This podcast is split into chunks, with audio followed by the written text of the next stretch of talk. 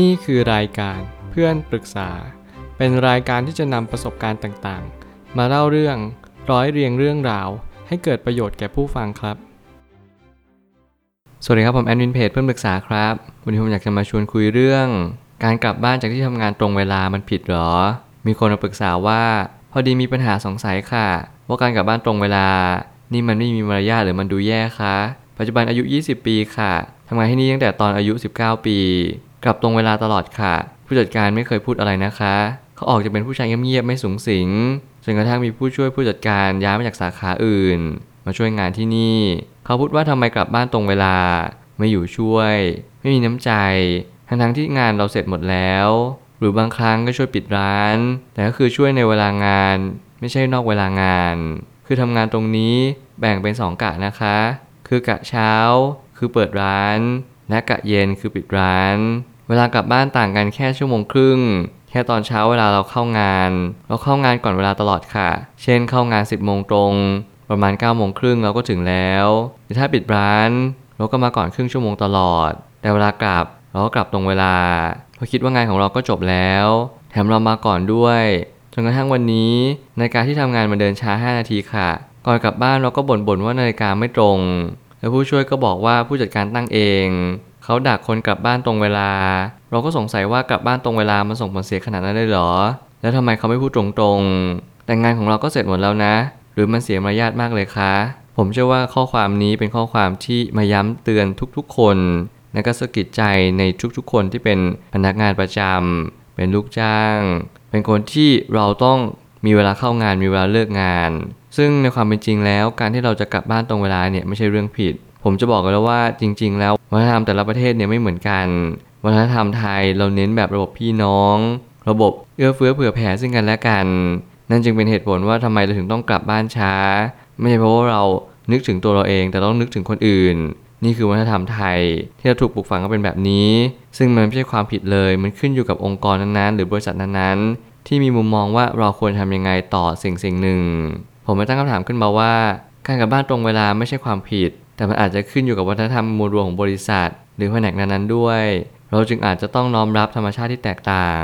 มื่อไหร่ก็ตามให้เราเข้าไปในบริษัทใดบริษัทหนึ่ง เราก็จะเป็นจะต้องค่อยๆสังเกตว่าเขากำลังมีมุมมองยังไงต่อเรา ซึ่งแน่นอนว่าการหมั่นไส้อาจจะเกิดขึ้น การคอมเมนต์ไม่ชอบหน้า หรือไม่ถูกชะตาอะไรก็แล้วแต่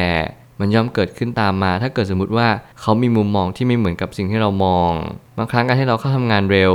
มันก็ไม่ทดแทนการให้เราเลิกงานตรงเวลา แต่สิ่งหนึ่งที่สำคัญที่สุดก็คือ เราจะต้องเรียนรู้ว่าทุกอย่างที่เราทำเราต้องมีเหตุผลกับมันเสมอ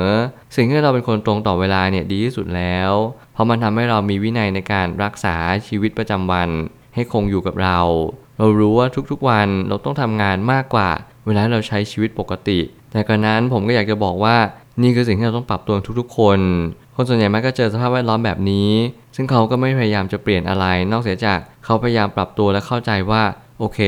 อาจจะเลทสัก 10 หรือ 20นาทีก็ได้ แล้วเกิดสมมติเราพยายามที่จะปรับตัว แล้วก็เลทเวลาทำงานออกไป กลับบ้านจะช้าสักนิดนึง แล้วเขายังมองเราเหมือนเดิม นั่นก็แปลว่าเขา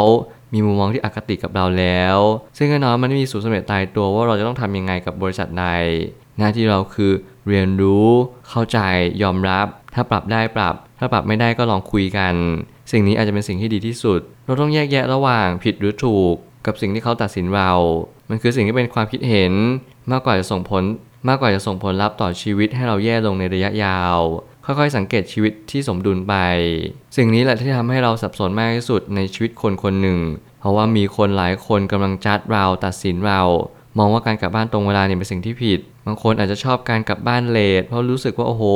คุณเนี่ยเสียสละมากๆเลยนะ สิ่งเหล่านี้ผมก็เป็นคนไม่ค่อยเชื่อเหมือนกัน ผมเชื่อว่า ทำอะไรได้อย่างนั้น ยิ่งเราไปนั่งจับจ้อง จดจ้อง หรือว่าจดจ่อสิ่งใดสิ่งหนึ่ง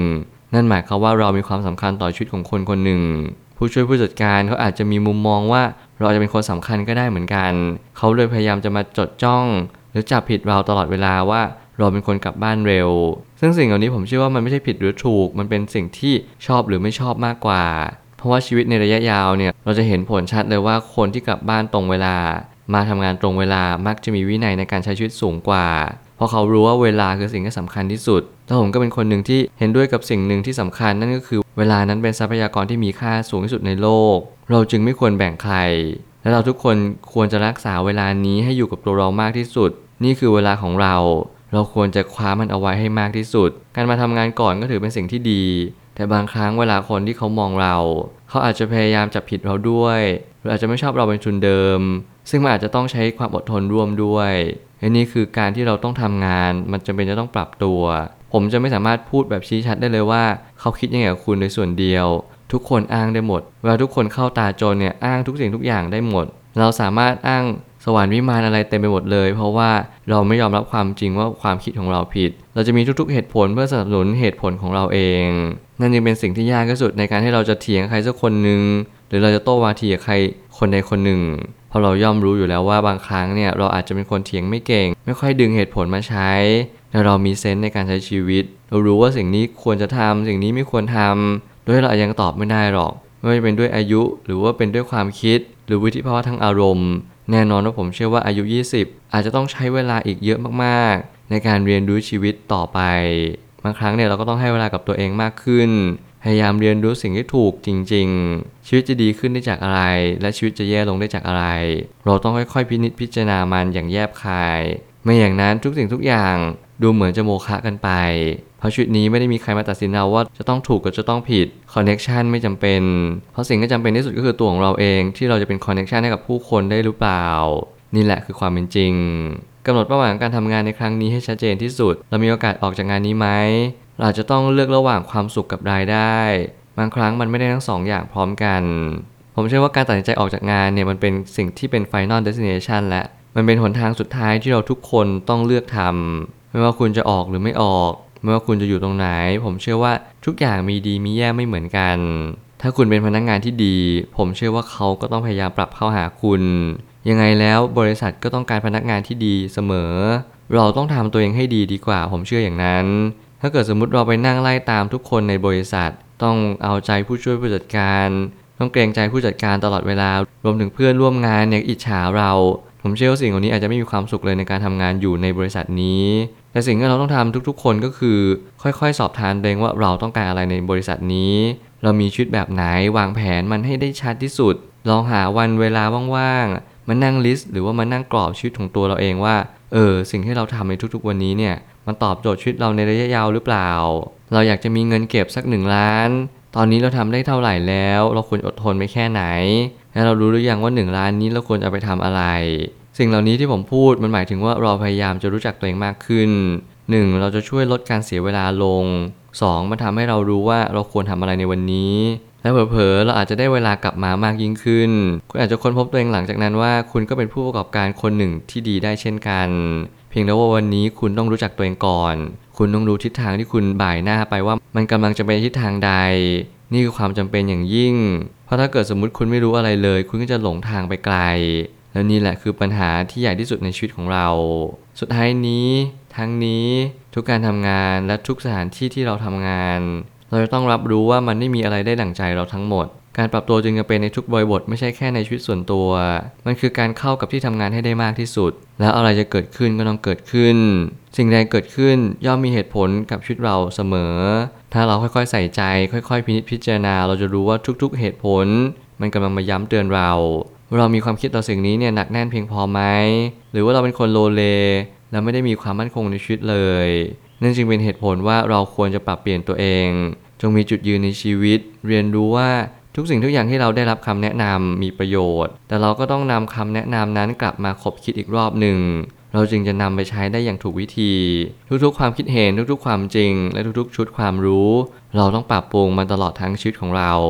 เราไม่สามารถจะเอาชุดความรู้ใดความรู้หนึ่ง มาใช้กับชีวิตเราได้ทั้งชีวิต เว้นแต่ว่าชุดความรู้นั้น ได้เปล่งออกมาจากคนที่กิเลสน้อย มีความเข้าใจชีวิต และเขาก็เป็นปราดต่อตัวของเขาเอง นี่แหละจึงเป็นเหตุผลที่สำคัญที่ทำให้เราได้เรียนรู้ชีวิตว่าชีวิตไม่มีผิดหรือถูกเราต้องเลือกทางสิ่งที่เราคิดว่าใช่และนั่นแหละเรากำลังบ่ายหน้าไปทิศทางที่ถูกต้อง ผมเชื่อว่าทุกปัญหาย่อมมีทางออกเสมอ ขอบคุณครับ รวมถึงคุณสามารถแชร์ประสบการณ์ ผ่านทาง Facebook Twitter และ YouTube และอย่าลืมติด Hashtag เพื่อนปรึกษาหรือ f r ร e n d t a l k ด้วยนะครับ